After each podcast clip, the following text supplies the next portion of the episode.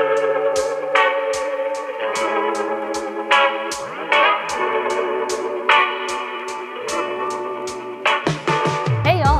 Nelson, Hey guys, I'm Dennis Hoang. and this is Help. I'm an entrepreneur, a podcast for those who have taken on the challenge of entrepreneurship and who love tips and advice from successful entrepreneurs who have overcome tricky obstacles along the way. Today, I have Dennis Hoang, a co founder of Patturn, a business that completely changed the dynamic between how retailers like Amazon and Walmart handled returns, turning products that ended up in landfills into a sustainable, low cost experience for shoppers, also known as green purchasing.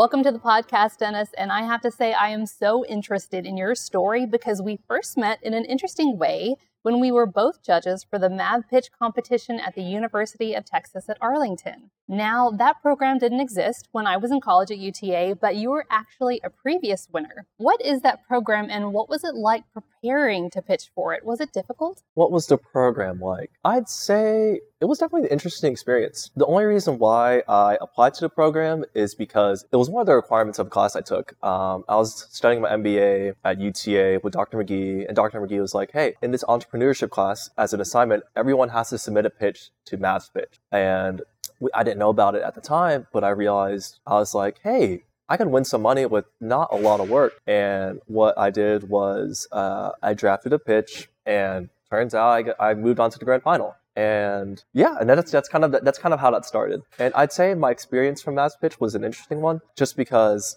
that was my real first experience pitching the company that that me and my brothers co-founded. One of the things that I found out is that the money's one thing, right? But another thing is that because they chose me, it kind of validates what I'm working on could work, right?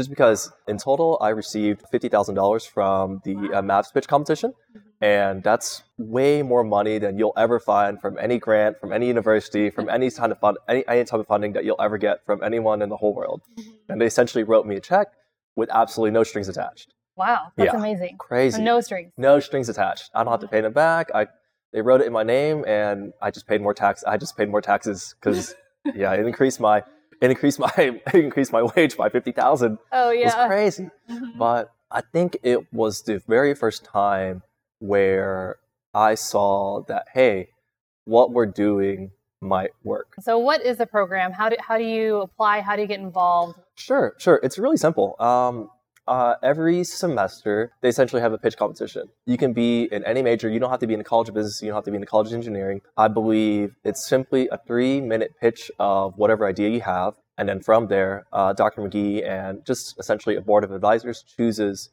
maybe six to ten pitches they like the best, and and then from there, you mo- you move on to the finals. The nice thing is that everyone has a chance to win. There's not a limit to how much like people get. All the finalists could, in theory, walk away with fifteen to twenty thousand dollars. If everyone does a fantastic job, then everyone gets more money. If everyone does an okay job, then you'll still get money either way. Wow, that's really generous. Yeah, it's it's crazy generous, and a lot of times for pitch competitions, there's always there's always like first, second, and third place, right? But there's not in this pitch competition. There's not really a first, second, and third place. You're not really competing against each other. You're competing with each other. with each other, right, for the most amount of money. Looking back, is there anything that you would have done differently? Um, I don't think so. I think what we did was great, just because I didn't know what I was doing, right? Like especially especially when especially when you first start pitching your mm-hmm. company for the very first time. Most people are very nervous. I, I mean, I remember I was like sweating bullets. I was just sweating the whole time. It was like crazy cold in the room. But in my opinion, I think having that very first experience really helped show me what I'm doing wrong. And that's kind of like that I'm happy that I was able to find out there, right? Just because with that pitch competition, with, there's no strings attached. Absolutely no strings attached. Even if you don't walk away with money, you're not really burning any bridges, right? It's a good it's a good practice, right? However, let's say if you're pitching in front of like actual like venture capitalists or banks or anything along those lines, the stakes are a little higher because Mhm. if you essentially not do well with a bank or a VC, then they're probably not going to fund you, right? But with this pitch competition, it was a good practice of, and I ended up getting the most amount basically any company could get. Yeah, that's an amazing opportunity for students. It is, it is, and I tell UTA students all the time about it. Like it's honestly a simple three-minute pitch, no strings attached. There's a lot more to learn with not a lot of drawback. Getting funding is always really difficult as an entrepreneur. And with this program, you finally were able to get it. And that had to have been so amazing. One of the next hardest pieces of the puzzle is figuring out how to divide that funding between operations, marketing, sales, etc. How did you decide what to do with your funding once you won? What was your process? Sure. So it took me a while to figure out, but the biggest thing that I found that worked the best is you have to figure out how to get customers.